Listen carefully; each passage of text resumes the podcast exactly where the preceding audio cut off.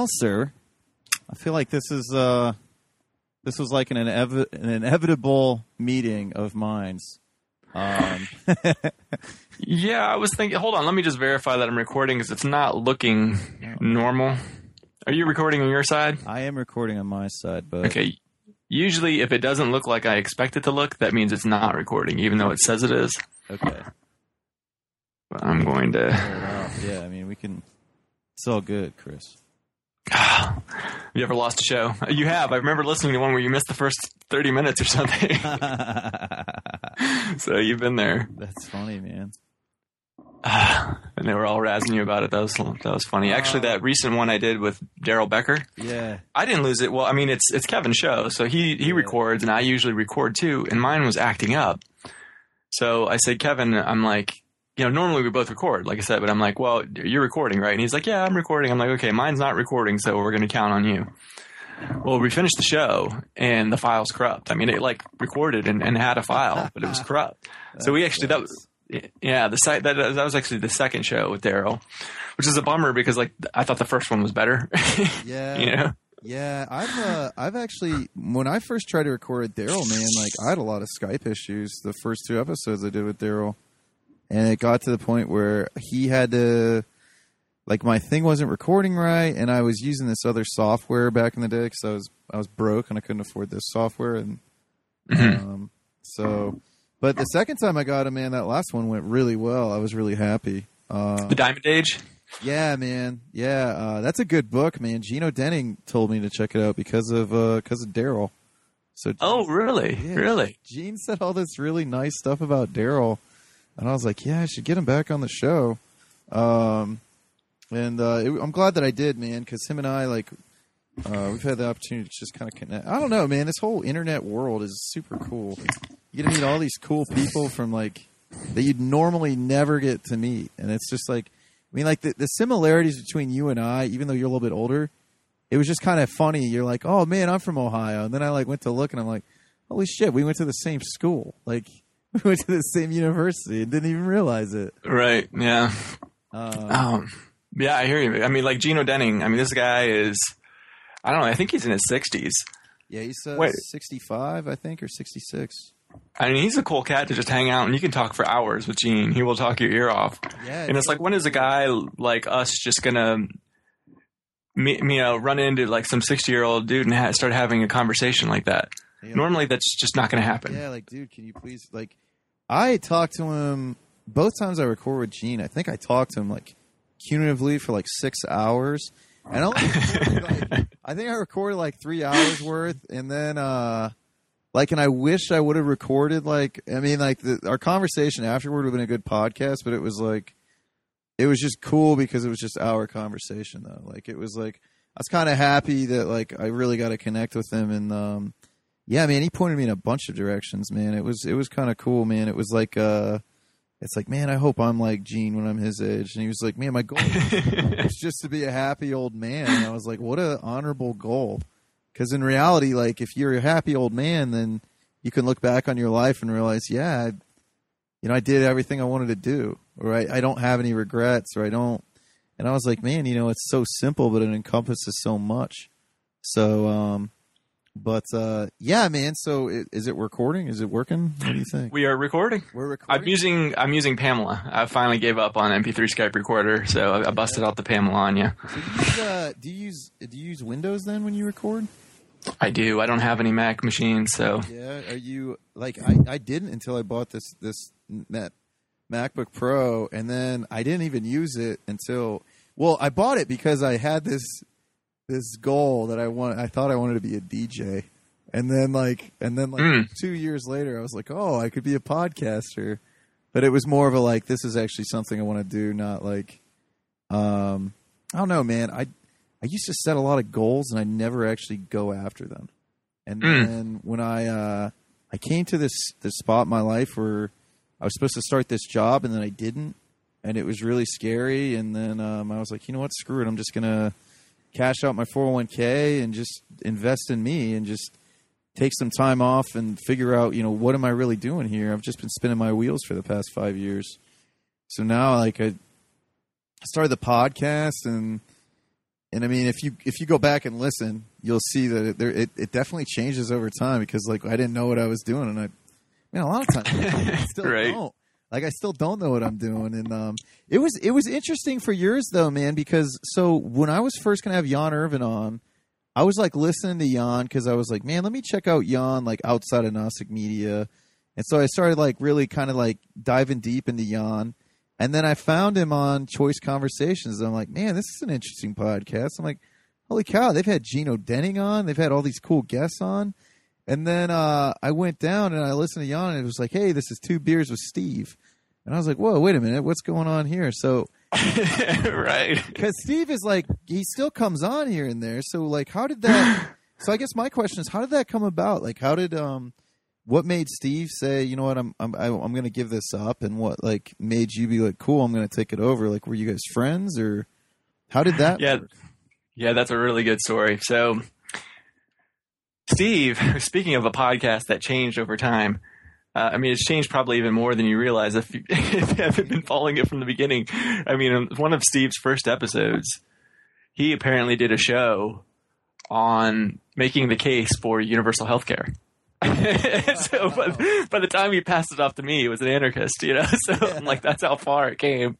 yeah, But so, anyways, I started listening to his show. I actually got hooked into it from oh Chris Martenson, uh, the Crash Course. I don't know if you've ever listened to the Crash Course, but um, Steve, he a number of people from that that were uh, you know had watched the, the Crash Course and were talking in the Chris Martenson's forum.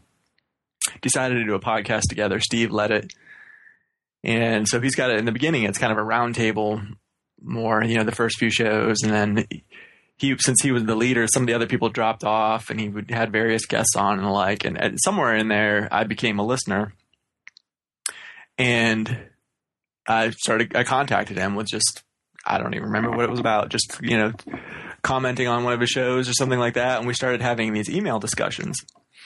And at one point, he said, "You know, you should just come on the show. We have good discussions in email, you should just come on and be a guest sometime." So he first, I was on Two Beers with Steve as a guest, yeah, and at some, you know, we kept kept talking, and I think at one point he actually came to North Carolina. He lives in Illinois. okay, He came to, he came to North Carolina to volunteer for B.J. Lawson's campaign. Now, B.J. Lawson is like the North Carolina version of Ron Paul okay, and a really good cat. I um, I had actually was a volunteer for him as well, and he was a guest on Two Beers with Steve and the like. And he just never got elected though. But he was, you know, very similar. He was definitely he was a libertarian running as a Republican, you know, just like Ron Paul, yeah, a small government, uh, you know, kind of guy. And uh, Steve came down to get his hands dirty and volunteer on the campaign trail and all of that. And so we met up while he was down here. But then he, he asked me, he's like, you should, um, you know, you should be a co-host. Why don't you come on and we'll do it together? I think that would work better. So we co-hosted several shows together. And then at one point he just got so busy with life that he's like, you know what? I really don't have the time to do it. And he's like, if you want the show, it's yours. You know, feel free to name it whatever you want. You know. So that's how Choice came conversations came about. That's And was- interesting, man.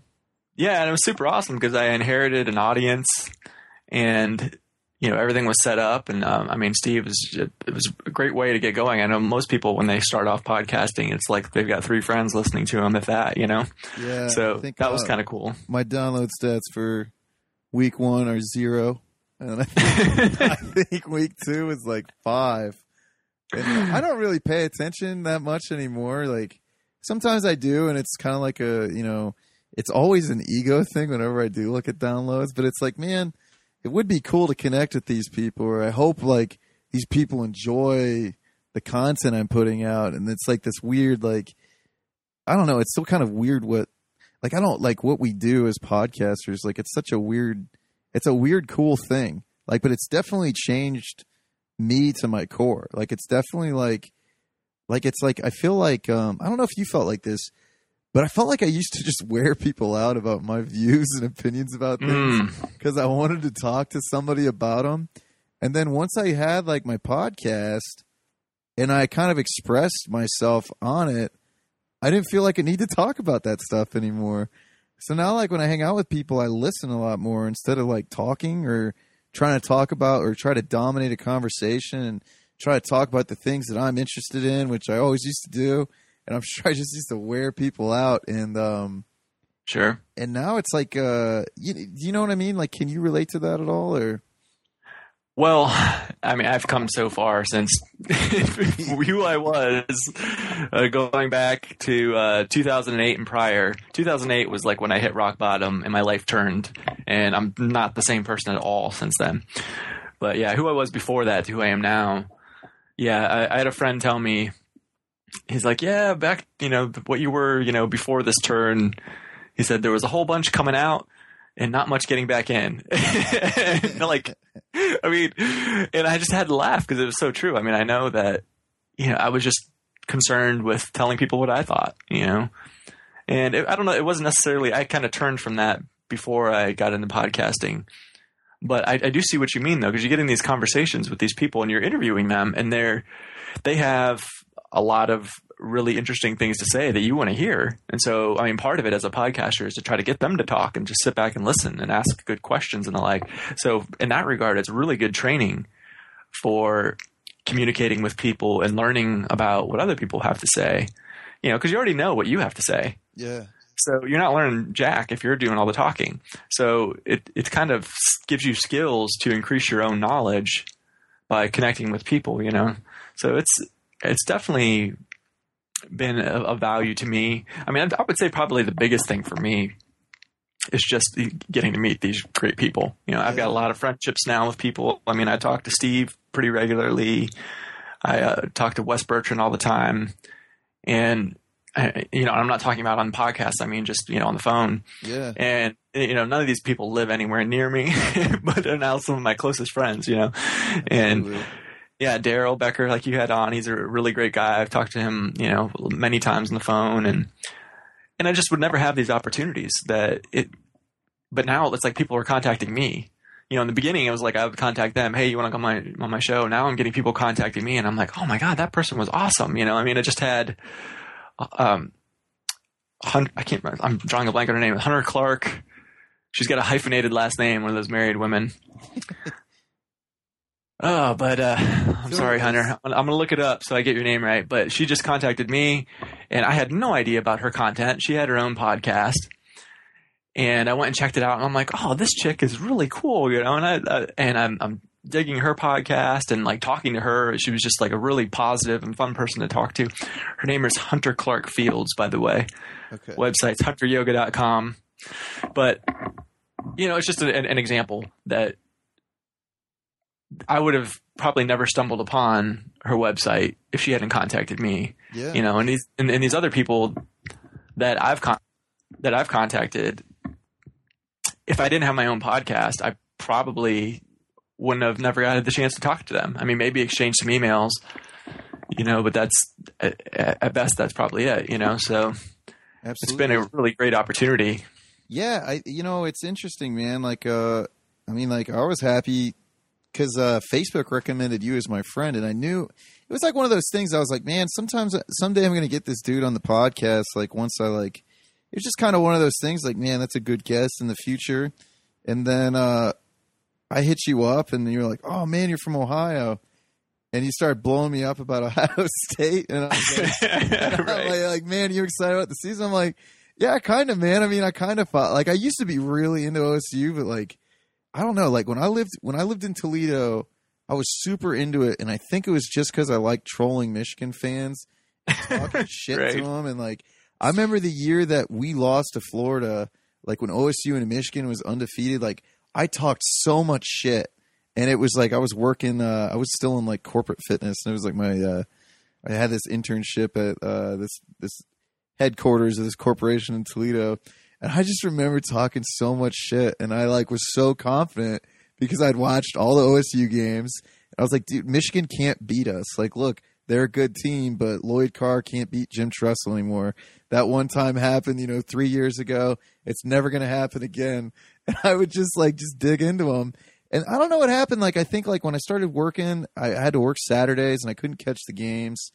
And then, um, I don't know. I'm just like, then I moved back to Columbus and like, man, OSU fans in Columbus just can like wear me out. Like I love our Mm. mutual friend Andy Yeah. Evans because Andy Evans is so passionate about talking about college football that like I want to give a shit about college football. And, like uh Right. like last year, like I was like, come on, Andy, let's do this. We'll do these segments. Like I think this is a good idea, and let's get it going, and then you can kind of take it over. And like, and so Andy had been wanting to record with me. I'm like, man, I just can't. I can't care about college football enough for an hour on a podcast anymore. right. And then you're hook, you're hitting me up. I'm like, oh, dude, you've got to talk to my friend Andy Evans. And I added him in the chat. And when you guys started doing podcasts, I'm like, awesome, this is great. Um, so and they're good podcasts too, man. And I'm like, man, this is so cool. And it's just uh, like that's kind of like the world we live in now, man. It's like, oh, we have a common interest.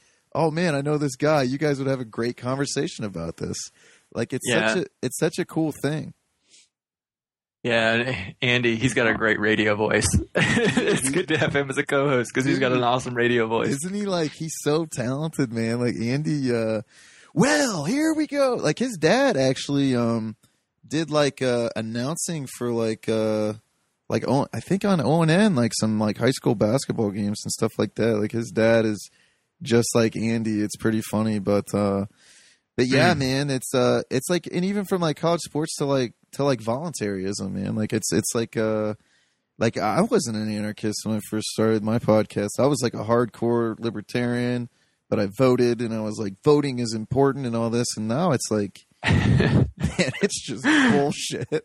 Like, Right. I might vote on issues still. I haven't decided like I I think I will, but like I mean, man, like I look at like the political affairs in Ohio now. We got John Kasich, who really thinks he's going to be the next president. Um, and then you got uh, Ed Fitzgerald, who uh, his own party pretty much just stopped backing him because they found out he drove illegally without a license for 10 years. And I'm like, yeah, man, I was driving without a license for a while because I had a DUI and I couldn't afford it. Like, I mean, I, I, it's not a big deal to me, but man, in politics, it's such a big deal. And it's just like, this is just nonsense. I don't even care. Like, none of these guys are going to make a difference. But, anyways, Chris, I digress.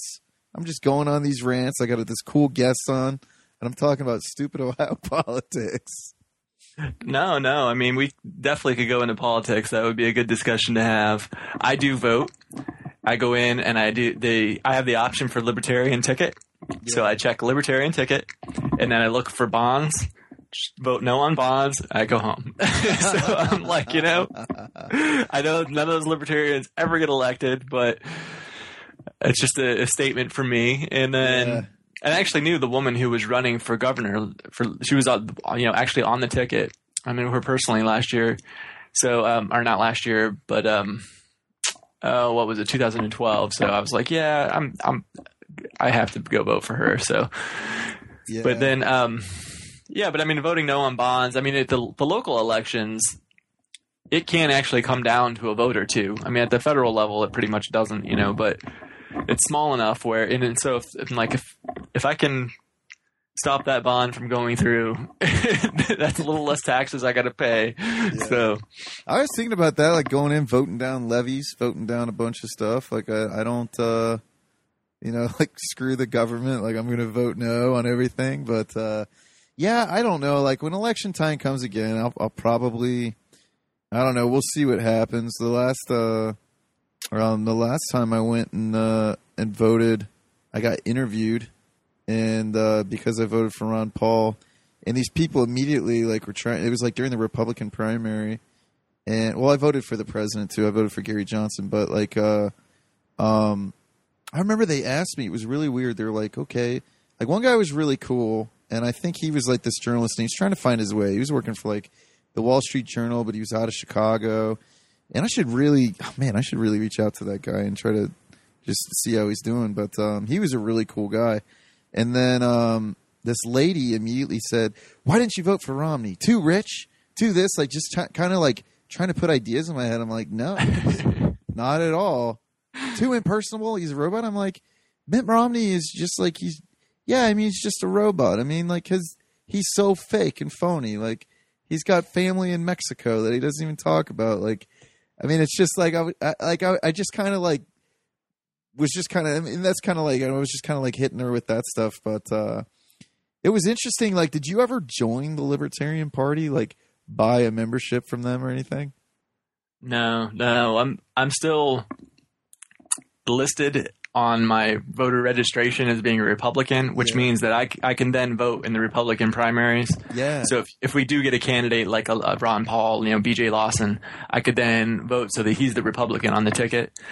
So I thought about changing it to Libertarian or to Independent, but because that would be more accurate. but I was like, eh, this actually, if, if there's going to be a Libertarian that runs under another party, it's going to be Republican. It's not going to be Democrat. So Yeah. this gives me an opportunity to to vote in the primaries if I so desire for somebody like that. So maybe BJ will try again at some point. I don't know. He's he did, he's not running this year, but yeah. Here's my whole take on that. So, you know, I mean, first of all, I think it's pretty clear. You know, we don't have capitalism, or I mean, I guess you could maybe call it crony capitalism, but I would call what the United States has as being fascism. You know, it's the the merger of of uh, business of, of corporations with government, or some people call it corporatism. You know, I think that's pretty clear. I mean, the laws are actually written by the lobbyists, and then they pay the politicians to pass them without even reading them. you know, considering the lobbyist is that is corporations, that is the the rich, the the richest one percent of the one percent, you know, are the people that control all the lobbyists. You know, it's pretty clear that they're who's pulling the strings of the government, right? So then you got the Republicans and the Democrats, and they actually the way they, they hold sway in the United States is they have some pretty convincing arguments. So here's what that looks like. So the Republicans they say, you know what? Uh, the problem is government. We need to get government out of the way of business. And you know what? They're half right. They're half right. Yeah. The problem is government. But then, so it sounds convincing. You're like, yeah, man, you're right. You know, get these regulations out of there, whatever. And then you look at what it is. They, the, how they get government out of the way of business is they write business friendly laws.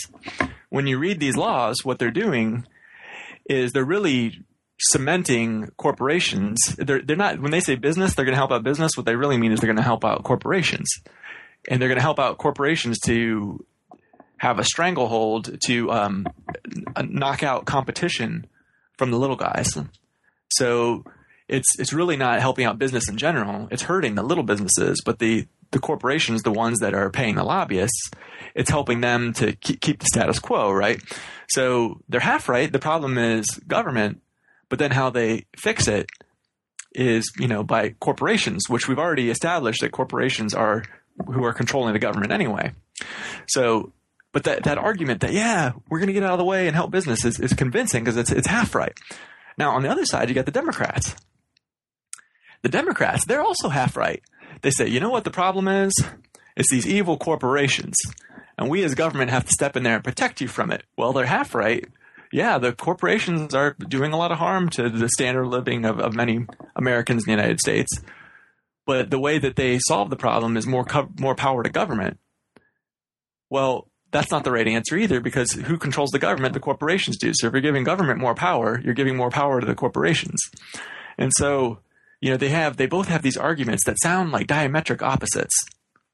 You know, and if you're if you're on one side of the the argument, you know, it sounds really compelling to you. And if you're on the other side of the argument, you know, the other party sounds really compelling to you.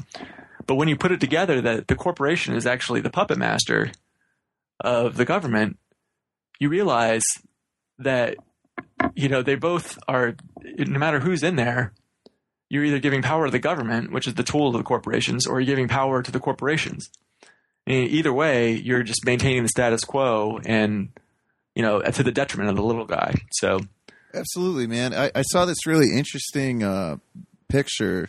It was on. Uh, I don't know if you ever read Zero Hedge. Um, i do yeah, so it was on. It was on Zero Hedge, and it was like the. It was like a. Um, a what is it like? A, when the two circles and there's two different opposing views and one in the middle, and it was like the. The Venn, Venn diagram isn't that that Yeah, I don't know what it's called, but I could explain. I could describe it. if you said Right, go ahead. I would be like, "Uh, sure, that that's that probably, yeah, that's what it." But anyways, um, yeah, it's like, uh, so the one side was Occupy, and the other side was the Tea Party, and it showed exactly what you were saying. And then in the middle, what's really happening, and it kind of like put it all together.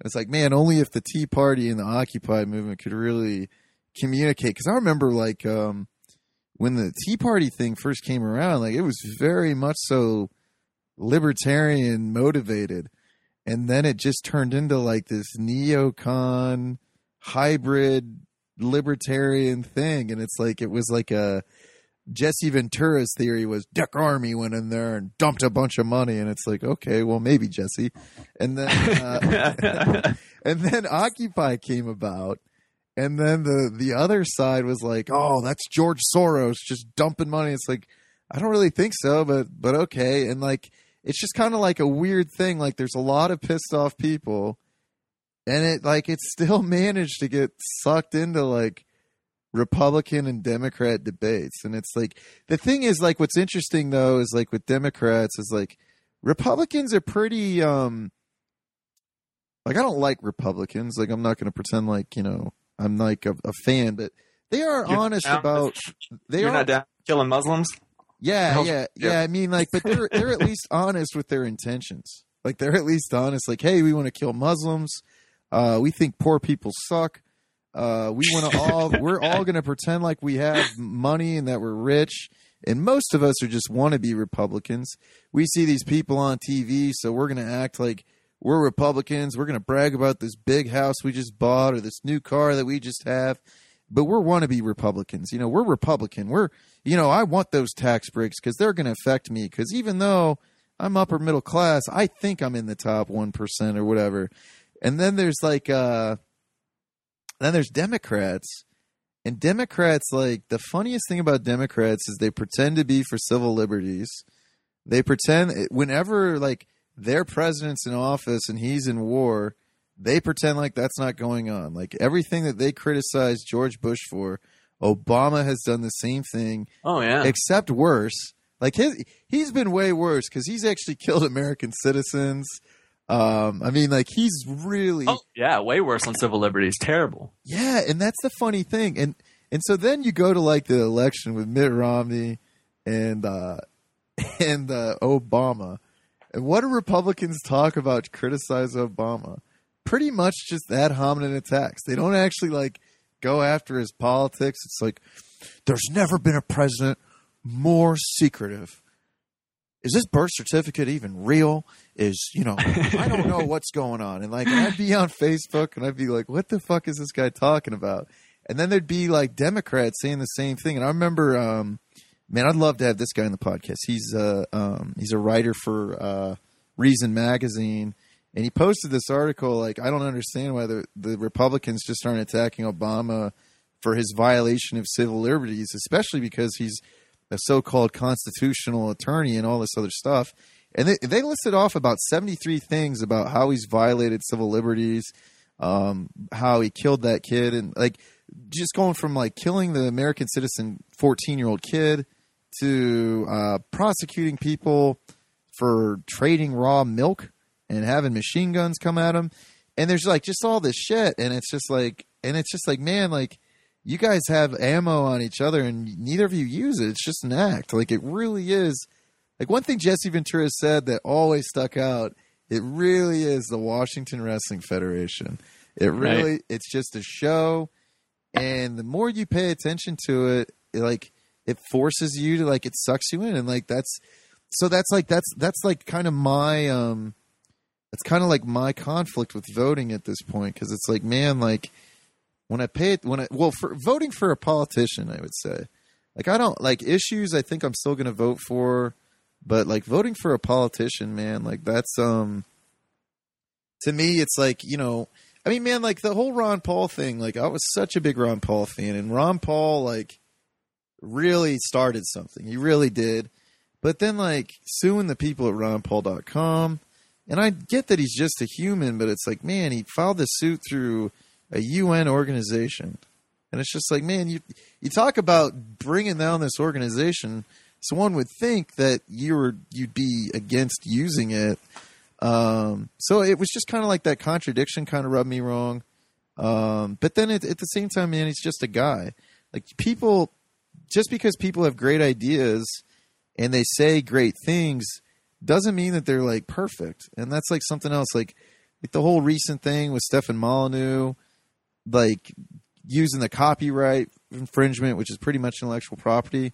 Like that doesn't take away from Stefan Molyneux still having great ideas or saying great things or inspiring people. You know what I mean? So I kind of like I kind of I kind of like ride this this like uh, walk this tightrope, and I like try to weigh both sides out and not try not to be too critical, even though like I'm just very much so, man, a very like I immediately want to psychoanalyze something or I immediately want to try to internalize something and make sense of it. Like, do you kind of feel yourself in the same situation or the same having similar conflicts? Well, I, I hear what you're saying about voting for politicians. They eh, the only reason I'm voting for the libertarians really is just that I know they're not going to win. yeah. you know? Yeah. I probably would still vote for them, honestly. If I go, if I go there, I'm just going to choose independent. Like, yep, yep, I'm just going to fill up this independent votes. I mean, it's kind of like voting and saying "fuck you." Yeah, that's you know because everybody knows that you're throwing your vote away. yeah. You know, so you that's your why vote away, Chris. That's your freedom to complain. Yeah, man. I, you know, when I think about that, this is how wishy washy I am with that conflict. When I think about it, man, if I'm in there, I'm like, I'm going to troll the fuck out of these two Republicans and Democrats because you know they look at the Green Party and the Libertarian Party and they're like, those are my votes. You know what I mean? Right, they're, so, right. they're so egocentric. Yeah, yeah. Yeah, no, going back to your thing with uh, Obama and uh, like civil liberties and all that. I mean, here's the thing that is really interesting, right? Democrats are supposed to be for civil liberties. So they're the ones that can most easily get away with crushing civil liberties because they can always go back to the rhetoric. What are you talking about? We're the civil liberties party. Yeah. And that's historically has been the case that Democrats have been awful versus civil liberties, but because of their rhetoric is about protecting them, they get away with it. Now, the funny thing is about that, Republicans, their rhetoric is we're the small government party. So what what they they really get away with growing the government because their rhetoric's there and when um when when they're growing the government there's not this big fight on them to to to not do that if that makes sense. Absolutely. you know they, they've got the support of their party. And then also the democrats are the big government party as well. You know, their their rhetoric is we're big government. So they get there so if a, if a republican comes in and says maybe he doesn't say it, but he's trying to grow government. He has a real easy time just growing the shit out of government. It's just real easy pass it through. If a Democrat comes through, because the Republicans, this is the reason why they're not attacking Obama is because they hate civil liberties. They want to crush every liberty you have. They want the, the NSA, you know, keeping track of, you know, how many times you wipe, you know, they, um, so if the, you get a Democrat in there who is going to take away civil liberties, they're going to have a real easy time because anybody in their party in Congress is just going to support them. And then the Republicans are already there with, yeah, screw civil liberties, take that shit away, you know?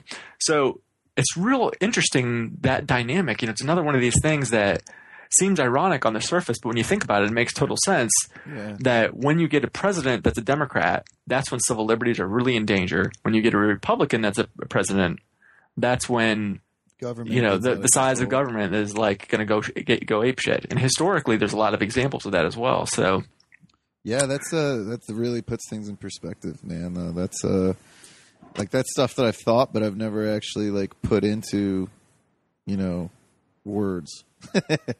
like that makes a ton of sense, man. Um, yeah, I mean, because like you said, the Republicans aren't even writing Obama about this because they want it. it's what they it's what they were campaigning for the whole time with you know with Romney. Bush and if they could get the you know the Romney in there and all that that's that was going to be like their campaign is you know take all lib- all liberties away to keep us safe. Yeah, you know? you know what's interesting, man. Sometimes I think about the dynamic of what's going on within these parties, like because you know there's there's guys that are like, man, I want to be that top guy. I want to be the president. I want to be I want to be that guy. And it's like it's such like a it's such a um it's it's it's just weird, man. Like I, I just think about that, man. Like it's uh it always takes me back to this like Alan Moore quote because it would be easy to just say, well, it's you know it's the Illuminati controlling you know the Republicans and the Democrats, and you know, but like it's not. I just don't think so, man. It's just humanity. Like it's just the like you know Alan Moore said had this great thing, this great quote about how he believes that there are many conspiracies and they all compete with one another because the fact is, is that humans are just kind of rudderless like when you don't when you're not developing yourself and you're not like trying to like improve yourself it's easy to just kind of run on like just like just being greedy and just you know and I, I don't know like I, I, think about that that a lot it, like the um like what makes us different in the sense of like us always trying to develop ourselves like you know what i mean like personal development i i know for a fact just by hearing you talk and hearing your podcast. So that's an important part of your life. And I know it's an important part of my life, but there's a lot of people, man, that they just they have opinions and they don't necessarily do the research to think them out. That's just they're just kind of parroting other people and and it's very much and they're just kind of selfish and they don't even realize that they're selfish. Um, you, do, do you know what I'm saying?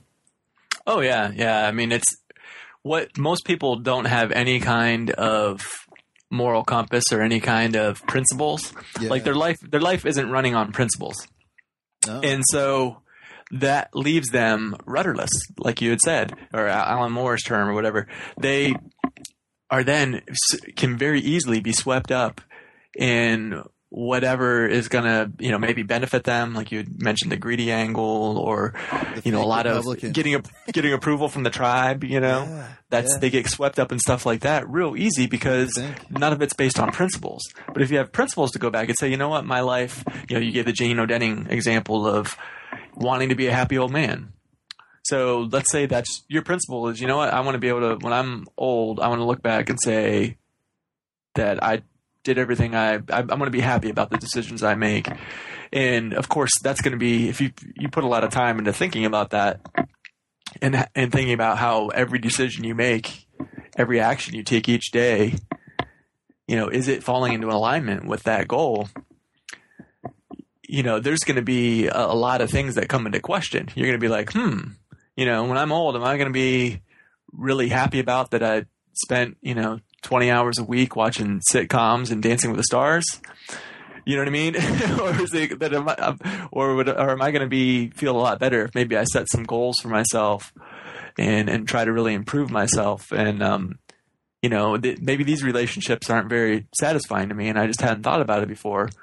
But you know what? Maybe um if if my goal is to be happy, I maybe I should change how I'm acting and either try to, you know, develop the skills to improve these relationships or find better relationships or whatever. You know what I mean? So Absolutely. it's it, ha- having a principle to base your life on, you know, having some kind of, um, oh, like a creed to say, you know, these, this is what's important to me. And then really taking the time to think about your day. What, how do you spend your day? What are your actions? What are your thoughts?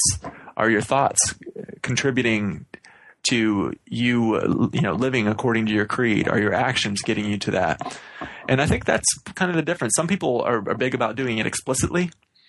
I was just listening to a guy today on uh, Kevin Koskela, his podcast, which is really good. Freedom Loving. If you haven't checked it out, you should totally give that a shot sometime. Absolutely but he was um, oh I, am drawing a blank on who the guest name was, but this guy was talking about he put his creed online, and I remember like jotting it down, like okay, I got to go read that too. but it's been something I've been I've been thinking about, and I haven't explicitly done it yet, but I've I've been wanting to really kind of like develop my own my own uh, bill of rights, if you will. You know, I have the right to this. I have the right to be happy. I have. Uh, you know the right to express my feelings etc you know? Yeah it's really important to pick a philosophy man and it's it's like you know developing your worldview. Like i remember um man i got i got network marketing at a young age and i lost a bunch of money but it really did help me like start to read books and think about improving myself and um and I think like one thing I remember I was reading this book um and this author uh, Tom Butler Bowdon or Bowden he's this uh, this Australian guy he uh, writer. I'm I, I'm friends with him on Facebook and I, I friended him early on when I think his books were first coming out and I gotta been trying to get him originally he said he would do the podcast a while back but I got to reach out. But then anyways besides the point he um he had this like he he did these 50 classics. He did like 50 classics of psychology um like say uh, I think it was like uh, um, prosperity and uh, just kind of like self self help and like all these different things, spirituality classics, and there's all these books and it categorizes stuff. And like the the spirituality one, like you know, he had like books from like Gandhi and um, uh, Nelson Mandela and like all these other people, and he would like basically kind of like take like excerpts from the book and he kind of quote it, and then he'd kind of say stuff about the author, pros and cons. And it was like a really kind of interesting like dialogue and it was just kind of like his thoughts about these books. And like he's had them like translated in a bunch of different languages and I think they're pretty popular over in Europe. But like something from these books that like from from that book that I realized was it's like you know Nelson Mandela and and Gandhi weren't great men because they were just born that way they were great men because they chose a set certain set of values and a certain set of principles to live by and they lived by them. And that that's what made them great. That's what made them um, fight oppression. I mean that's what made you know nelson mandela be able to sit in solitary confinement for years and not go crazy. Because he had these principles that he knew every day that he was in there for a purpose not just for um, he was in there for a purpose for himself like he was in there because he stood up for himself. Like there's this really good quote for him about from him. Oh man, I just saw it. It was something about uh, being um, uh, like something about being in a society where my way of living is against the law. I will always be a renegade or something like that. Man, I don't want to butcher it. I'm gonna have to I'm gonna have to look it up, man. Um, it's you know, and and that's just kind of like the thing. Like you know, that's that's what's important, and that's what that's what that's what guides us. Like we might not have all the principles and values that you know we might not have all that stuff set in stone yet but you know but i don't think you ever really do. I think it's like a, a continuous work. Like you're always trying to like put your compass to the test and you're always trying to figure out okay what's what's really for me? You know what i'm saying? Oh yeah. Yeah. I mean this doesn't have to be once you write it down then i can't change you know steve patterson does the podcast on universal health care. He can't change his mind on that then going forward, you know?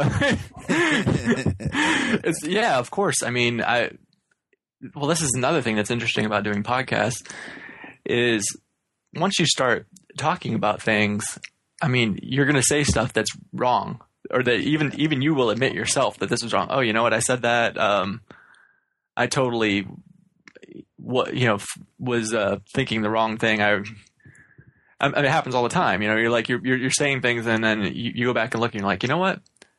I totally was crossing up two articles I read, and it, it really wasn't smallpox that that guy had that died from back in 1937 or whatever. You know what I mean? It's just uh, you you end up making mistakes all the time, and that's another interesting thing about podcasts for me that I've learned is I'm like, you know what?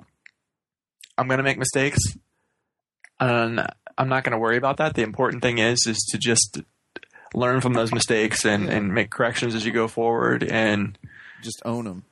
Yeah, yeah, and and also uh, just doing a podcast and having discussions with people that are um, intelligent and have opinions outside of the mainstream and the like is going to get you thinking about a lot of these things like your principles and help you to form them and, and maybe you know have you questioning some of the things you believe absolutely so yeah, you it's uh, your glasses and you put on somebody else's, and that's right, like, right. Like uh, like something you were saying earlier that I was thinking about. Like you know, part of being a, a podcast host is you want to make it about your guests, and it like makes me think of uh, Stephen Covey's book. You know, seek to understand, not to be understood, and that's like that's something that being a podcaster has helped me help me do. That that quote I found it by the way um, by Nelson Mandela. It's when a man is denied the right to live the life he believes in he has no choice but to become an outlaw.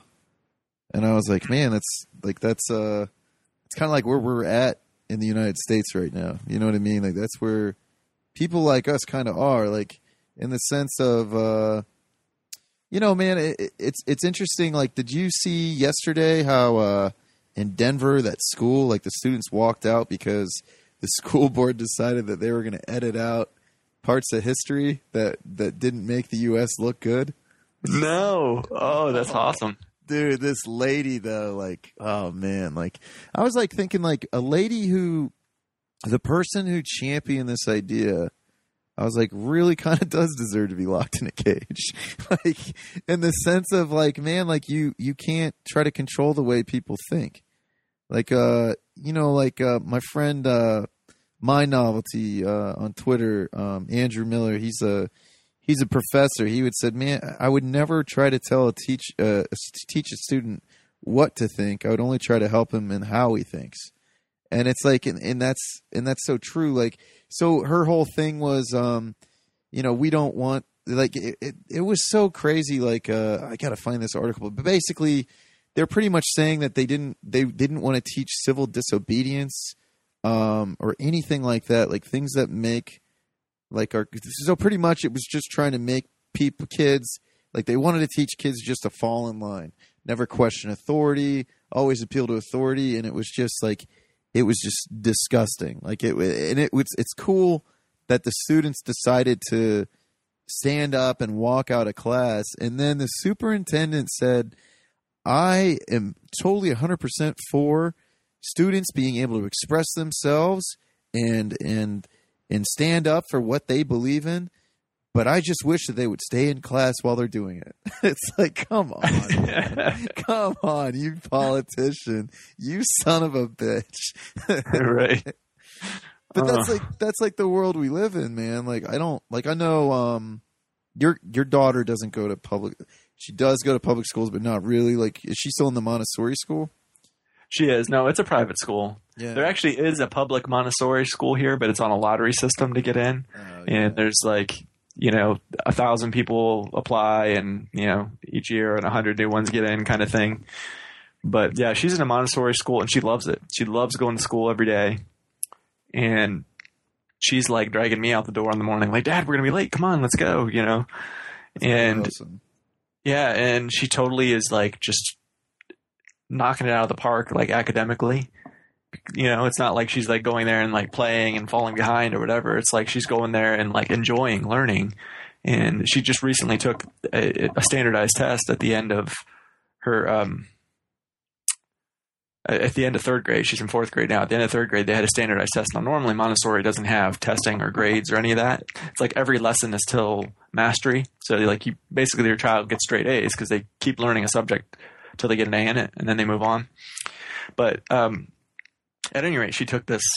They they had the standardized tests at the end of the year for some reason, and it looked. And my daughter, in like in every subject, was like like her worst subject. She was like three years ahead of where she should be. You know, the the best one, she was like you know five ahead. You know, and and she's doing this like loving school, not like you know they're not getting her to excel by being hard asses and you know you need discipline and you really need to study this and you know, we're going to work you. It's like, no, let's go in and have fun and you pick what it is you want to learn. That's kind of like the, the philosophy of Montessori is it's child driven. The child determines what they want to study. And so she, because she gets to pick what she wants to study, she really excels at it. So, um, it's kind of a, reminding me of, uh, that Diamond Age, you know, that you, you talked about with Daryl Becker. I haven't finished the book yet, so don't spoil it for me. I'm oh. I'm in the middle of reading it right now. But when I get after I finish it, I'm gonna go back and listen to your you and Daryl's review of it. Yeah. But for those who haven't haven't read it or listened to um, you know your your book review, in there there's an artificial intelligence that it's basically it's in the form of a book that can talk to the, the child or show words and pictures and things of that nature. But there's an artificial intelligence that's essentially the child's like governess or, or teacher, and but it's totally self-directed. The, the the book adapts to whatever the child is interested in, what questions the child asks. It remembers questions that she had asked previously and lessons it had taught previously, and kind of builds on top of that. And it's all done. All of this teaching is done via stories and and and fun. You know, they're teaching lessons to the child, and it, but it's totally self directed by the child. And you know, I was listening to that, and I've been getting real excited about artificial intelligence actually because I've been um, me and Wes Bertrand from the Complete Liberty podcast have been talking a lot about it, and we're probably going to do a little series, at least a couple episodes on artificial intelligence. But I'm I'm really excited about the potential that artificial intelligence holds to enrich the human race.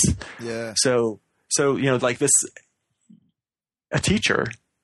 You know, you could have an artificial intelligence that's a teacher that can totally adapt to the child and be, you know, learn what the child likes to do, keep it fun, and this could happen and be so far superior to to uh, you know the schools we have now. Everybody having like their own tutor, their own private teacher that customizes itself to that child and helps you know whatever style they learn best at. It works with them. You know, I was sitting there thinking, just like a secretary, how handy it is to have a secretary.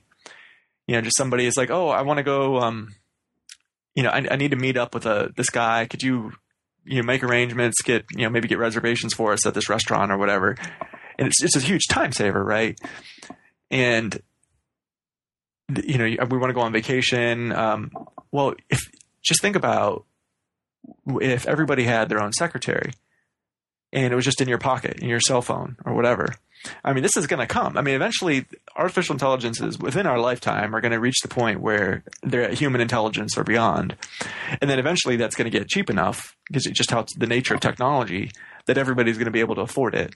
And then you're going to see literally. I mean, that's going to there's not going to be secretaries anymore because it's going to be far superior to a secretary because you, your secretary isn't in your pocket with you all day. Your secretary isn't there if, if you wake up at three in the morning and be like, oh shit, I need to talk to Bob about you know X, Y, and Z hey, um, could you remind, you know, you can just grab your secretary, grab your phone off the side of your bed and be like, hey, um, remind me to talk to Bob about X, Y, and Z tomorrow. Just, you know what I mean? And it's, it's, it's going to be vastly superior in to a secretary now, and everybody's going to have access to it. It's going to be like Jarvis on the yeah. Man. Yeah, yeah, and and I mean this is coming, and it, there's so many applications for. It. I'm like, imagine having your doctor in your pocket, and this Yeah. is not this is a doctor who knows every meal you eat and is monitoring you all the time. He's like, you know, um, Drew, they, uh, I've been noticing that when you eat, you know, when you you're you eat this certain amount of of this of carbs or you're getting this one nutrient or whatever, this this this one marker gets elevated. So let's let's try cutting that back and see what happens. As soon as just totally, it's going to be like doing tests on you all day long, every day, and accumulate. And you're going to have this awesome data. It's going to totally be able to fine tune your health and be, you know, it can without you even having to worry about it. It could do that. It could just guide you and be like, hey, you know what? I know what foods you like. Why don't you um, prepare this meal? Or here, I'll I'll call in and have it prepared for you and delivered. And it just you pick it up and you eat it, and you're like, oh yeah, this is you, yeah, you know my taste. This is totally awesome. And you're like, well, you know what? This meal was customized to make sure that all of your nutrients for the day or for the last week are, are keeping about where they need to be. You know, you're not getting too much of of the copper. You know, you're but you, but you're getting enough of it. You know, we're getting your magnesium and we're getting all these things, all your vitamin and minerals, all the stuff.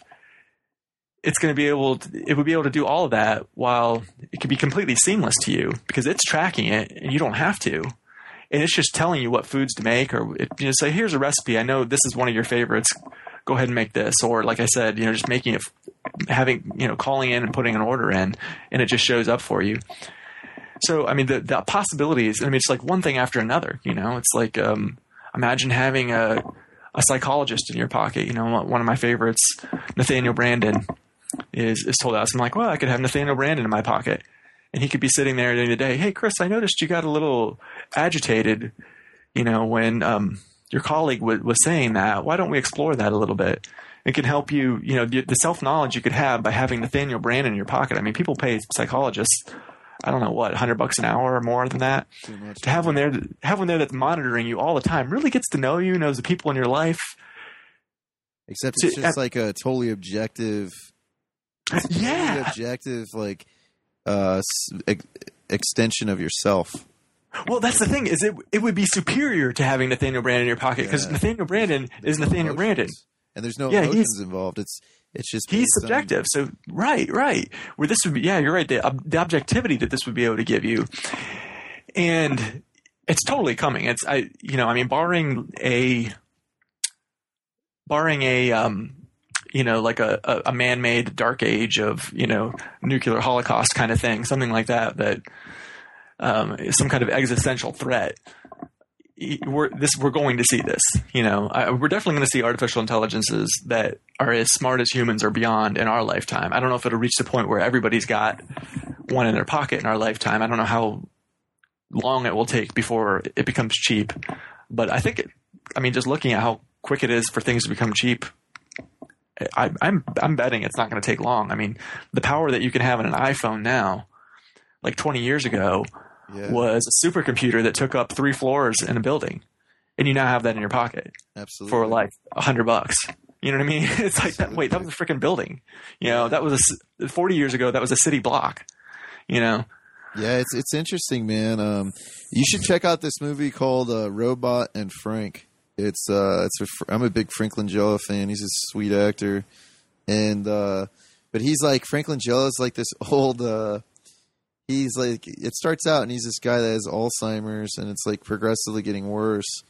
And so, but he's not at the stage like he can still be on his own. But um, one thing that like his daughter decides to do is get him a robot that cleans the house and cooks for him and everything. And then eventually, like the robot becomes his best friend and helps him like remember things like what he's doing. And uh, he's like, uh, it's just cool. The robot eventually helps him plan this heist, and it's like, and it's just like it always is just there to help him. And it's also kind of like uh, uh, Moon. I don't know if you saw Moon. And oddly enough, Kevin Spacey voices the robot in Moon and Robot and Frank. But that was like something that always like kind of, you know, if you program a robot to help you or you program the intelligence to help you, it's always going to help you. Like if you like instill like core principles in it, and it's um, it's interesting, man. And and I and I and I see the like the counter argument of it is, well, what if that information gets to somebody else and that? But yeah, but what if it doesn't? I mean, what if you know that's just a risk that you have to take? Like people, like technology is just like anything. It's not it's not good or bad. It's what it's what we as humans how we use it. And and I think it's just um you know I, th- I think it's uh it's interesting man and, and I'm 100% with you on that. Like I think it would be great to have you know pretty much your your best friend be artificial intelligence in the sense that it, it knows you better than it, than you know you and it can help you improve you and but you know the funny thing is is you know most people won't even know how to use it like i think about the internet a lot and i think about like we have all the knowledge in the world at our fingertips and what do most people use the internet for they they use it to stalk each other on facebook or or porn. yeah, porn, masturbate a bunch because we're apes. Like, oh man, with porn. Here we go, porn, and it's like, and that's interesting too, man. Um, just the way, like, it, like the millennials. Like, I'm at the the beginning, pretty much of the millennials, um, and like, cause I I think I I got internet when I was 12, but I didn't have high speed internet until my senior year of high school. Like I didn't have like cable modem or anything. I was still up on that dial up. And uh and like what was interesting though is like kids like like their access to pornography at a young age. It's um I think the good thing about that is it's going to force parents to like have that uncomfortable conversation with their kids before they go to the internet and they look at porno and they think, "Oh, this is what sex is." You know what I mean? Mm. And it's like, you know, like so there's two ways to look at it. Porno is bad because it teaches people bad things about se- it teaches kids the wrong way about sex or porno is actually good because it forces you as a parent to teach your kids about sex before it does. And it's and it's like, you know, it's not really good or bad, but it keeps you honest in the sense like like that like I, I think about that because my mom she um she studied like human sexuality in college. I think she got um Holy shit. Yeah, like she got this That's kind of weird. I mean, well, I think like about- growing up Yeah, so my mom had conversations with me about sex at a very young age, and Hmm. the uh, like I remember sh- it was like kind of like you know we'd always look at books together, and like she had this human sexuality book, and that's how I learned a lot about sex. And I was very responsible with sex. Like I was very responsible in the sense of like, you know, I mean, I mean, there's other reasons too. Like, and then I'm going to tie this all together. And this is like kind of a weird fact, but like, like I, I was like, I held out like for a long time before I lost the V card. Like I think it was like it was at the end when I was 21, and there was just one of those things that I realized that like me not having sexual relations for such a long time was was causing more harm than good for my love life in the sense of like there was like this sense of awkwardness about me with girls because it was like there was just this I didn't know how to handle myself because I didn't have experience and in in certain areas and so I didn't always know how to act appropriately and um and I don't know man I mean it, could just that could just be my view of it but um but I, it, like I, I was very cautious because like at a young age I learned about STDs and my mom was a social worker with AIDS and HIV patients. So, you know, I mean it, it was different for me, so I don't treat like porno the way a lot of people treat porno. Like I I probably like to just to be honest because that's what podcasts are all about. Probably still do watch it too much. But I don't know. But anyways, that's a little bit that's a little bit a lot of personal information there, Chris. So Yeah, no, that's that's interesting. We I'm trying to. I, I can't imagine. I'm, I'm, I'm trying to imagine the uh, the life of of a twenty of a 21 year old man that's a virgin. you know a virgin. Yeah, that's Dude, yeah, and I had plenty of opportunity to hook up with girls. Like, it was oh yeah. I mean, Once I got to a certain age and girls found out I was a virgin, it was like a mission for them to take my virginity. And- oh, I can bet. Yeah. oh, it was it was interesting, man. And then I, finally, uh, you know, I lost virginity to this girl I was at the time buying marijuana from, and uh, True love. true love, and it was weird. Like she really like wanted it to be this casual thing, and it was my first time, and I was really uncomfortable. So obviously, I didn't handle that situation with the the the best, uh, the most emotional intelligence with the. But I mean, like, man, but I'm not. I don't regret it. Like, I mean, it's like it it shaped who I am today. Like, it's uh it's interesting, man. Like, it's just it's interesting to look back on life, man. It's interesting to like to like think about like something you said earlier when you hit rock bottom and like and I think like man you know when I started the podcast too man I'd pretty much just hit rock bottom like I didn't have a job I didn't know what I was going to do but it forced me to realize okay well what were your dreams what were your interests? Like before you know you just worked this crappy retail job in sales and just drank way too much and blew your money on booze and partying and you know what what was important to you? And i was like oh yeah financial freedom freedom in general. You know what i mean? And, and it's just like it, it's good to it's good to think about things. Like i was i was sharing something with uh, this guy the other day about like how i got to where i am with my job because like i'm in sales and i didn't i didn't go to school for sales. It was literally i just like I, i've always taken like jobs as learning opportunities to learn skills whether it be me starting out as like in, in steak and shake to me becoming a lifeguard to being an RA in college to to becoming a you know uh, doing the corporate fitness thing. Um, and it's just like man like I've learned so many skills about dealing with people and that was always and I'd always work hard because I didn't want like I knew that like my work was my signature and like I got jobs like things like my my opportunities have always come from me putting everything into my previous opportunity. You know what I mean? So, I guess be you would get job one job would lead to another is what you're Yeah, saying. You yeah. would in the course of learning skills and meeting people and, and making like networking and connections and stuff, it would let naturally lead into another opportunity. Absolutely, man. And it's like and that's and I feel like that's like what I've kind of done with with the podcast.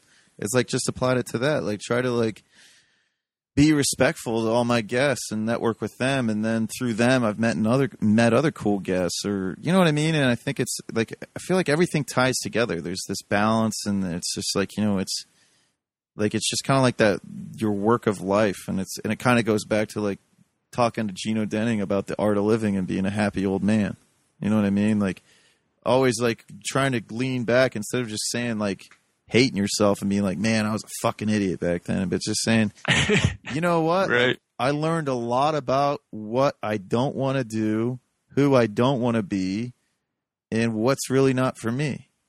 And and I'm so grateful that I learned that. Because if I wouldn't have learned that, maybe I'm still lost and maybe I'm still looking for my path.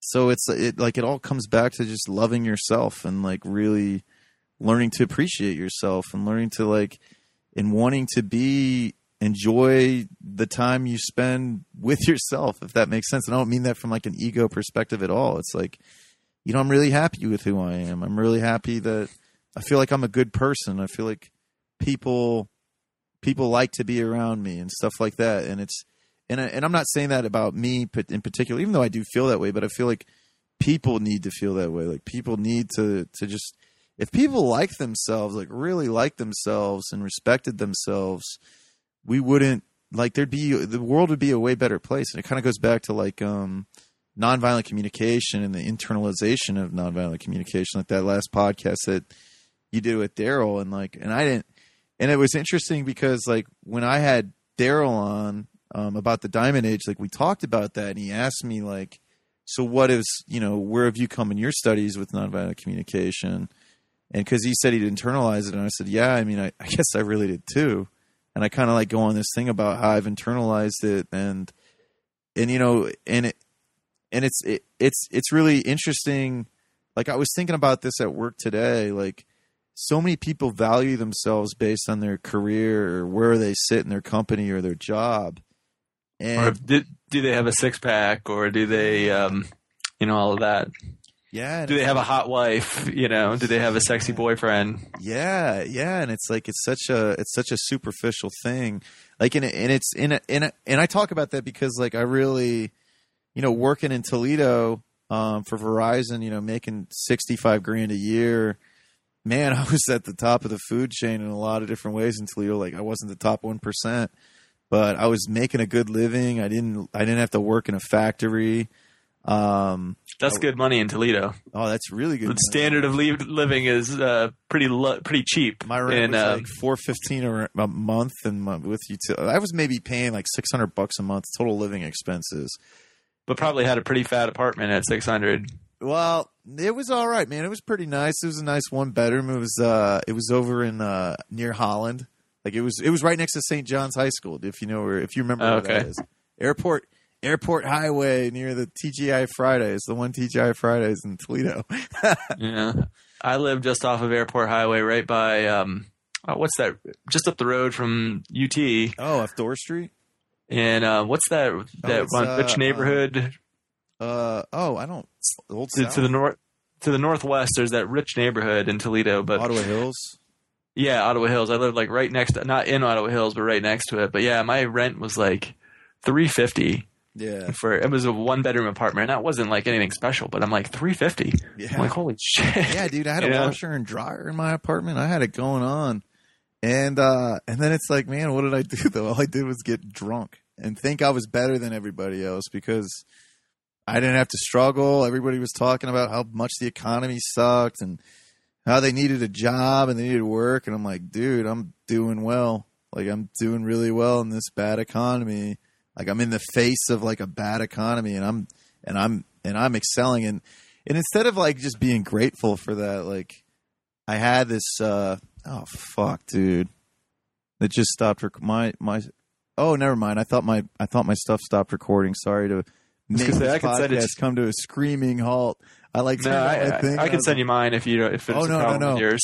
No, it's recording, man. I just uh it was just one of those moments. I was like, oh man, and then like, you're That's my opportunity to ridicule you for ruining the podcast. Yeah, yeah. It's like one of those things as a podcast, like you get caught up in a conversation, you're like, all right, let me make sure this is being recorded. But anyways, like like I was there, like I, I saw my value on my job and then I got I got sucked in at Verizon, man. When I was at Verizon, man, they do a great job of making you think that you really have it going on and it's like they really suck you into that just to like keeping that business going and like to building somebody else's dream and everybody's sucked in all the way up to the CEO and all the the top guys that are just making those stupid bonuses, and that's all they care about is their just a corrupt bonus. It's not really about like uh, it's not really about building a business. It's about forging the numbers to make it look like you are, so you can get those bonuses. Um, and it's uh, and yeah, and so like now, you know, I went from that was you know I got off a conversation with my boss, pretty much saying, "Hey, go fuck yourself, man. You know, I don't really." You're disrespectful to me, and you know I don't need you in my life to then getting a call saying, "Hey, uh, we've rescinded your offer," and it was like, "Oh man, what am I gonna do?" And I was in shock, and I thought, I was like, "What do you mean I failed my background check?" And sure enough, I failed my background check because I had a public urination, and uh, and then it was like, "Oh man!" So it was like it was gut check time, and I remember I freaked out, and then I I didn't know what I was gonna do, and I remember hanging out with my buddy when we went and uh, we went and saw um, I went and saw this this band Purity Ring. There's this cool cool little like indie group.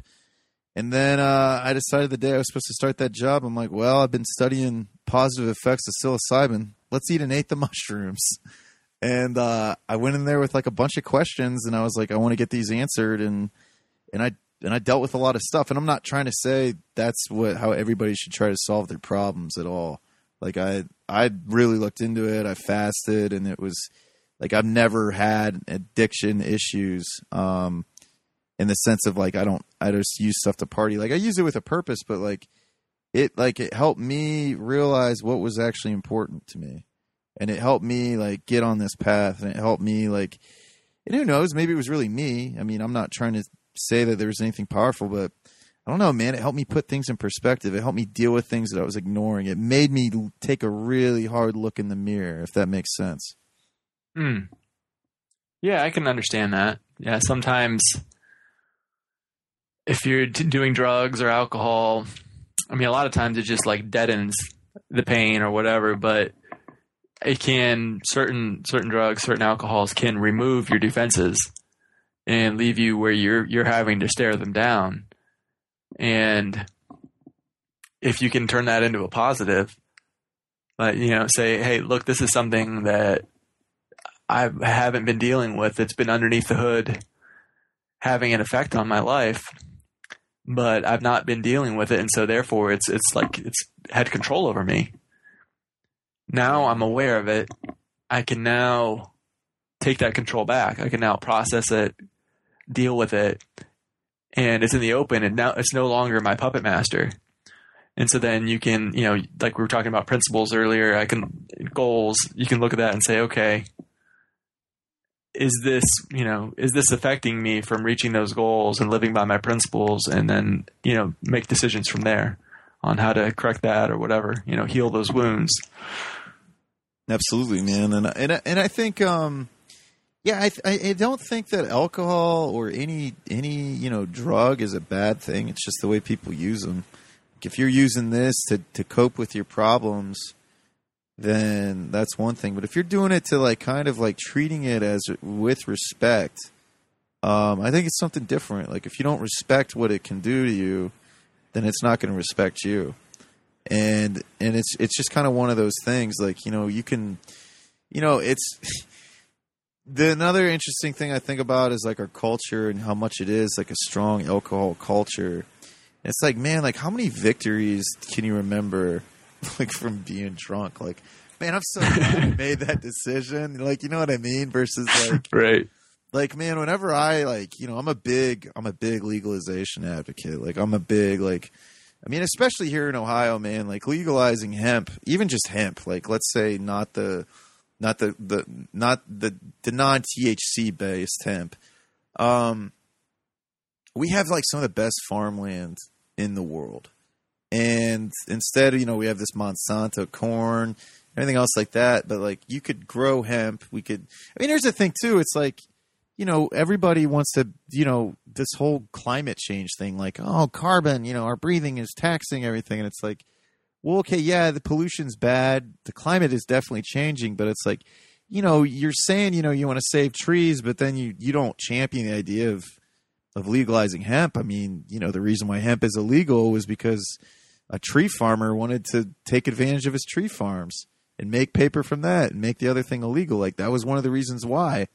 And and that's and that's kind of interesting too. But it's like um, you know, I've never seen a group of people that were that were under the influence of THC from smoking cannabis. Never seen them get in fights. I've never seen them um, break things, and just because they thought it would be a good idea, like you don't you don't devolve. Like for me, it's always made me more really introspective, and it's always made me like more sensitive. And sometimes I do get a little too paranoid. Sometimes I do overthink things, and then I come out of them like, oh man, I was man, I was really going down a rabbit hole there. I was really way off, but it was still fun to think about. And it's it's just interesting, man. Like it's interesting that like we become this weird culture. Like I worked in the bar scene for so long. Like cops were there, um, paid by private bars, and the cops didn't want to really arrest people because they don't get paid overtime to write the reports. And but sometimes they'd have to, and like it was like so much trouble. And it's like man i always just thought like whenever i'd see drunks i thought it when i was in uh like i decided not to drink one night when i was in Put-in-Bay and like did you ever go to Put-in-Bay when you were at toledo? You know i never did all right so that is a crazy island place it's like las vegas in ohio except there's no gambling like i've heard so many stories from people i know that went there but yeah I, like yeah. what goes on in Put-in-Bay stays in Put-in-Bay and i remember we had this golf cart because it's just it's just an island we're driving around and I'm just looking at all these drunk people trying it's like the apocalypse at night. Like the cops pretty much stop working and there's people just looking for places to stay and there's like people that get in fights, I mean bad fights. Like people get messed up and you then there's like just a random drunk just walking somewhere, has no idea where he's going cuz he's so messed up. Maybe he drank a roofie, you don't know. Like he's on he's on some mixture of drugs and it's like man like you would not see that in like a in a in a cannabis culture like you don't see that stuff and it's just it, i don't know it, it's it's interesting man and I, I i should stop saying i don't know because clearly i have some idea if i talk about it but um it's just it's interesting to think about our culture and to think about us as humans and our interactions and how we we take a plant and we demonize it but then it's it's like it's it's just it, it kind of goes back to our like our political discussion. Like it always has to do with corporate interests. Like somebody has something to gain from demonizing it. Somebody has something to gain from making it illegal, and just like the whole idea of regulations. What exactly is a regulation? Well, a regulation is pretty much just some corporation who partnered up with a lobbyist and he said to this lobbyist, "Hey, tell that politician we need to make sure this law is in place so we can protect our money."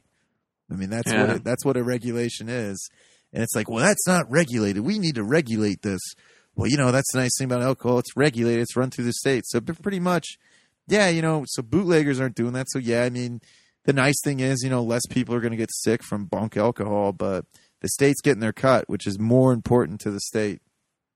So, um, anyways, yeah, I'll, I'll. I'll give my. This is some, one thing I've never really talked about on the air, but for marijuana, yeah, I mean, you could talk about how you know you don't have the angry potheads. You know, you could talk about how it's. Uh, my understanding is I've not really researched it, but my understanding is it's not nearly as bad for your health yeah, as as alcohol is. You know, alcohol destroys your liver and things like that. Especially if you're eating the alcohol, like making, or I'm sorry, eating marijuana, like brownies and the like. Because inhaling smoke is not good for you. But yeah, if you if you if you eat it or um, you get the THC pills or whatever, um, it's it's not nearly as bad for your health as alcohol is. But the worst thing about you know this um, prohibition against marijuana is the people that are in prison. It's like you said, nonviolent offenders. Well, yeah, you said you know somebody's making money off of this. Prisons are big, big business, and that's the big reason. Uh, There's there's tons of money being made off of people being in prison, and the you know the U.S. has the most imprisoned population in the world per capita, and it's uh, it's the vast majority, like over fifty percent, are nonviolent offenders. They're which is mostly drugs, and you know and um, there's a few people that didn't pay their taxes, but between that, people that are in there for drugs and uh, not paying their taxes. I mean, it's over 50%. And I mean, we're talking about just millions of people, you know, and so, I mean, that's, you know, the prisons are brutal, you know, the stuff that, you know, goes on in there and families being broken up, you know, with their uh, mom or dad being taken away because they chose to get high instead of having a drink. Yeah. It's the most ridiculous thing in the world, you know. Yeah, so you it's it's domestic violence isn't really coherent with with cannabis smoking or cannabis use. It's well, if anything, it's it's gonna like send you in the opposite direction, where like alcohol might make you more more likely to go out, haul off and you know beat your kid or beat your wife. With cannabis, you're like, yeah, fuck it. Uh, that would require me getting off the couch. like, look, I'm couch really, pretty. I'm really fascinated right now by this hoodie and this hood over my head. I don't want to deal with this right now. I'm going to stay here with this hood on my head. You guys do you. We'll deal with this tomorrow when I'm not feeling like this. yeah, you, you know what? This couch feels really fucking good right now. Yeah. And I think I'm just gonna keep sitting here. Yeah, this couch, So- and I got these blankets on me and this pillow. Man, I feel amazing right now. I just don't want to deal with that. yeah, man, it's it's the truth, and it's um, it is big business, and and you know, nonviolent crimes, and you know, and it and it makes me think about the NFL right now, man. Like the NFL is like a reflection of our societal views. So the guy who immediately gets suspended for the season is the third time nonviolent pot smoker. Josh Gordon, you're done for the year. You are so stupid. He's so stupid. How could a guy who makes millions of dollars, why couldn't he just give up green? Why couldn't he do that? Why couldn't he give up green? Ray Rice knocks his wife unconscious, drags her dead looking body out of an elevator, and gets a two game suspension, right? And it's and then and then the video comes out of him knocking his wife out, and they're like, "Oh, we're going to suspend him indefinitely." So, a couple things there. Number one, if I'm Ray Rice, I'm suing the NFL. Number two, um, Roger Goodell is like, "Oh, I never saw that," and then the police are like, "Oh, yeah, you did, man. We sent that to you. We sent that back to you back in April." And then it's like, man, Roger Goodell makes forty-five million dollars a year for a non-profit company called the NFL. Like I didn't even know it was nonprofit until this week, man, and that that blows my mind. And then and then more stuff comes out. Adrian Peterson beats his kids. He beat his kids so bad, she had to take him to the emergency room three days later, and he still had those welts. And he's like, "Oh, I'm not a child abuser," and it's like, "Yeah, dude, you you, you definitely are." Like kids, you know, that's you know one thing. Like I, I'm not for spanking, and that's like it's a different debate. I mean, but you know, if if you do believe in spanking, that's fine, but I doubt that's what you believe in. Like I doubt that that's what you know, taking a switch and beating the shit out of a four year old kid who has no idea why you're beating him with a switch. By the way, like maybe if you weren't such a bad father and you actually had rapport with your child, you could have just had a conversation. Like that was my immediate thought. And then it's like, okay, then this then this other this other NFL player comes out domestic violence. So now like shit is really going to get stirred with the NFL. And like the NFL has been like this good old boy network that has been living under living under like nobody has known the bullshit that went down. Much like the shit in college football, the stuff in the SEC that's still going to come out. Like the SEC apparently it's so close-lipped. Like I was listening to like uh Charles Robinson and uh, the other guy from Yahoo that broke all those stories um, about like the Big Ten and um, and the U and all that. And they said it's so hard in the SEC because nobody talks because it's such like a good old boy network down there. And that's kind of like how the NFL is. And it's oh, the other person I forgot about, Jim Irsay, trust fund baby, billionaire Jim Irsay, right? Like never had to work a day in his life. Like he gets caught with a bag filled with oxycontin, man, and whatever other drugs in a in a brown paper bag filled with thirty thousand dollars. Yeah, there's nothing mysterious about that. Gets a misdemeanor and a six game suspension. Why? Because he's a billionaire. That's the way our justice system works, if that's what you want to call it. So yeah, I think it's it's interesting, man. I mean, it just shows kind of the NFL. I feel like this year has showed a great has done a great job of showing the contradictions of society, if that makes sense of of the, of the U.S. as society, um, if that makes sense. Yeah, yeah. I mean, like the whole Adrian Peterson thing. The guy's got something like I don't know, five kids with five different women or something like this. Yeah, And his defense for beating the shit out of his kid is, well, you know, I'm not doing anything that my dad didn't do to me, and I turned out all right. And it's like, dude, you've got five different kids with five different women. Just because you're a Who's- millionaire in the NFL and you're a good Yeah, just because you could fucking run with a ball, you know, and hold on to it while people hit you, that means you turned out all right. I mean, that's the only reason you have money is because you can run with a fucking ball. And I, I'm guessing that's the only reason why you're saying you turned out all right because I don't see anything else in your life that is um, you know admirable. you know what I mean? So, and it's like I said before, people are judging their life. It's not based on principles. It's based on all this stuff that doesn't matter. Like, do I make a lot of money? Do I have a hot wife? Do I have a six pack? That kind of shit. And rather than on principles, and so when they say, "Oh, you know, I my dad beat the shit out of me and I turned out all right," they really think that's true because they don't have principles to look back and, and evaluate. Gee, did did I really turn out all right, or do I have some issues? They're not even aware of who their puppet master is. You know, of the the issues they have going on in their subconscious that are pulling their strings. So, Yeah, I guess it, you know going. the the whole point of that is these uh they need to do more drugs i guess because you were saying you were saying that they do drugs and they they'll uh, discover who they really are well, I think I think it's more they just need introspection, man. Like they need some introspection. They need to look in the mirror. They need to like. Here's the thing with fame, man. I mean, like that movie broke. Um, that that document that thirty for thirty broke is like a, a classic example about you know you give somebody money who has no development. Like, look, like giving giving poor people money doesn't fix their problems. Like they have money issues because of their relationship with money. Like they have a bad relationship with money. And I'm not trying to say like and I'm not trying to say if if you I mean look, like I man, I struggled last year. I really, really struggled like in between those jobs. I mean like I I made very little money and I got barely got by. I owe a bunch of creditors right now. And I'm not saying this to like make people feel sorry for me. I'm just saying this to say like this next thing I'm going to say, I'm not trying to sound judgmental at all. Like what I'm trying to say is like if you give a poor person money, like look, money money doesn't solve your problems. Like money gives you options.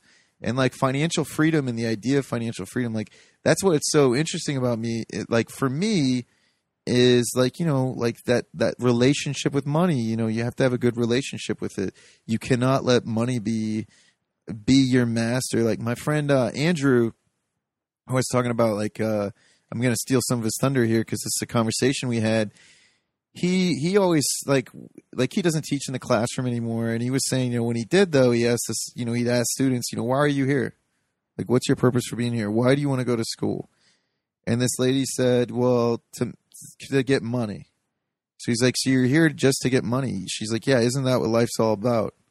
And it's like, Man, no, it's not. Like, look, I, I definitely want to have money. Like, I'm not trying to say that. Like, I, I always feel like Zig Ziglar said it best. Like, money's not everything, but neither is oxygen.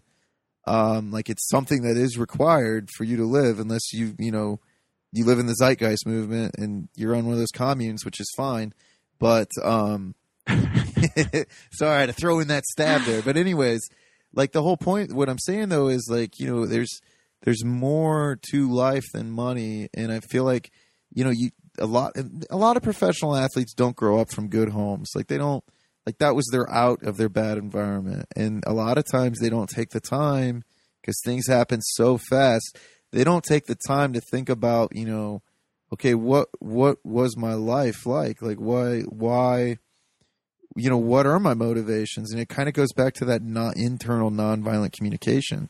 Like what are your motivations? You know what are my needs and desires? What is you know all those all the points of nonviolent communication. And and it, and, it, and I think you know that's the introspective part, man, or, or taking you know the trivium method and applying it to yourself, and like looking internally with it, and and I think like really internalizing that stuff, and I think that's that's that's where like that's where the like people fall off. That's where people um that's why people make millions of dollars and they end up being broke. Because it, there's no then it goes back to what you were saying. There's no moral fiber. There's no there's nothing that's guiding them. What's guiding them is like well i'm still popular. Um, people still think i'm awesome. They wear jerseys with my name on it you know. I'm i'm i'm i'm part of the show and it's like they don't realize like how fast you go into something like the nfl even you can get be at the high, but it doesn't take long for you to be at the low. It doesn't take long for people to stop caring about you. It doesn't take long for people to get excited to watch you fail. And it's and it's and it, you know and, and I think like I doubt many athletes, professional athletes in the NFL, really think about that. Really think about like, hey, I'm popular now, but what's going to happen? I mean, even look. I mean, we're OSU fans, man. Like, look what happened to Maurice Clarett. I mean, look, like Maurice Clarett made some mistakes, right? But uh I mean, did you see um did you see that 30 for 30 Youngstown boys by the way? I did, yeah. So good, man. That was so good. And man, I got on the Clarett hating bandwagon fast. I was like, we don't need him. Blah blah blah. I mean, that dude won OSU that national championship, man. Oh yeah, there's there is no way Ohio State gets the national title in 2002 without Maurice Clarett. No, I mean the way he stripped that ball from that interception. Well, they wouldn't have gone 14 and 0 No. without him. No, they wouldn't even been in the national title game because they won so many games that they just squeaked by. him, man. And it was like, let's ride Maurice. And and that was interesting too. Like it was clear that Tressel stood up for um Terrelle Pryor and them and hid stuff or whatever he did. Um and I don't know how much was that even him hiding that stuff, but you know, he was protecting them because he clearly didn't feel like he did a good enough job protecting Maurice. And uh, and he and he kind of alludes to that in that documentary. And um and, and I think like that it, it just kind of goes to that man. Like a lot of these dudes, like I mean, uh, and to go back to your point, like yeah, you know, I'm I'm okay. Like I got five different moms, but it doesn't matter because I got millions of dollars. I guarantee that's what Adrian Peterson's thinking. I'm the best running back in the NFL. Why does that matter? And it's like, dude, your life. I mean, there's more to your life than the NFL, man. I mean, there's more to your life. I mean, you're you still have to be somebody after the NFL. I mean, like it's it's just kind of weird, man. I mean, it, it's it's weird the way like our our culture in the magic box of television can just chew people up and spit them out, man. Like you look at like Charlie Sheen, man. I mean, like that dude is making so much money doing that awful show. And, then one time, man, it just he just snapped, man. He started too much cocaine, too many prostitutes, whatever it might be, man. And he looked the beast in the eye and said, fuck you. And the beast chewed him up so fast and spit him out. And everybody was making fun of Charlie Sheen and Tiger Blood. And it's like, man, he's just a dude. He's just a guy. And it's like, man, like people are so fast to just take glory in other people's failures. Like it's, and it's people that they don't even know. Like they don't know Charlie Sheen. Like I'm not, I'm to admit it, man. When people are shitty to me and I see them take an L, I'll be like, yeah, fuck you. You were shitty to me. And maybe that's not the best attitude, but I mean, I'm sure we've all been guilty of that. But somebody you don't know, like Charlie Sheen, and just hating him, and it's just like he's such an idiot, blah blah blah. And it's it's it's interesting to me, man. It, it goes back to the tribalism. It goes back to like it goes back to um, it just goes back to like you know who's our master, and people like people really do want to have a master, man. People don't want to bet on themselves. People don't want to um, take responsibility for themselves, and and I think that's kind of like the the awesome thing about the whole you know liberty movement, or just kind of this this world that's on the internet of voluntarism and and this like kind of revolved around like you know personal growth and self development. Man, like there's a lot of cool people out there that are saying no, like please take responsibility for yourself. Like that's what being an anarchist is. And like, you know, whenever people think of anarchy, they think that, you know, we just want to spray paint, you know, maybe do Tyler Durden type shit, which uh, you know, is still like Fight Club's still a great movie. But um and there's some interesting ideas, but like, you know, that's not what it's about. It's about like no, like I want to like deal I want to uh, I want to live life on my terms based on my values, based on my standards, nobody else's. You know, I don't respect the magic um, of law, and you know they wave that wooden gavel, and there it is. It's a law. It's magical. You go in a cage now. If you if you sell raw milk, you're going in a cage. We're going to take a machine gun. We're going to intimidate you and your family. You know what I mean? I mean, it's it's just one of those things, and it's like you know, no, that's that's not for me, man. That's you know why why why do you have to tell me what's best for me? I think I know what's best for me. I love me. I respect myself, and I know what's best for myself. Um. Anyways, I'm getting off my soapbox there, Chris. Your turn. You know, I agree with you, except for you know, if if you're selling raw milk, then clearly, yeah, that then you're deserved to go in a, a cage and you know get anally raped. You know, I mean that's crossing the line right there. If you're selling raw milk, Absolutely. Fuck I those mean- people, man. no. No, but um, I, I should probably get going here pretty soon. too, but I did want to. I was just thinking, man. I- I, had a lot of fun talking to you, man. Uh, shit. Yeah, I, hour and a I, half. I, I wanted to close up with uh, uh, some some thoughts on what you just said, though. If you'll bear with me for like three or four minutes here. Oh, absolutely. So the thing about making these changes and getting outside the mainstream and you know really evaluating your life and, and making changes and looking to see who's my puppet master who's really running my life that's uh, there's a great book from pete gerlach it's called who's really running your life and it's about confronting uh, you know doing some self-work and confronting your your false selves and um, the the thing about that is is initially it kind of sucks. Initially there's it's painful, you know. I mean there's a reason why people are medicating themselves with drugs or cheesecake or you know beers and stuff like that. It's they're they're deaden- deadening the pain.